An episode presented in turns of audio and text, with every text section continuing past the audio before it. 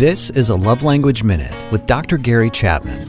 A listener writes Gary, my fiance cheated on me and now he wants to work things out. But how do I trust him again? We lose trust when a person is untrustworthy. Trust is reborn over a period of time. You can forgive in a moment, but it takes time for trust to be reborn. And the only way you'll come to trust him again is if he is trustworthy, which means he must be open for you to check his cell phone, to check his computer, to call and find out if he is where he says he would be. Trust is reborn only when he becomes trustworthy.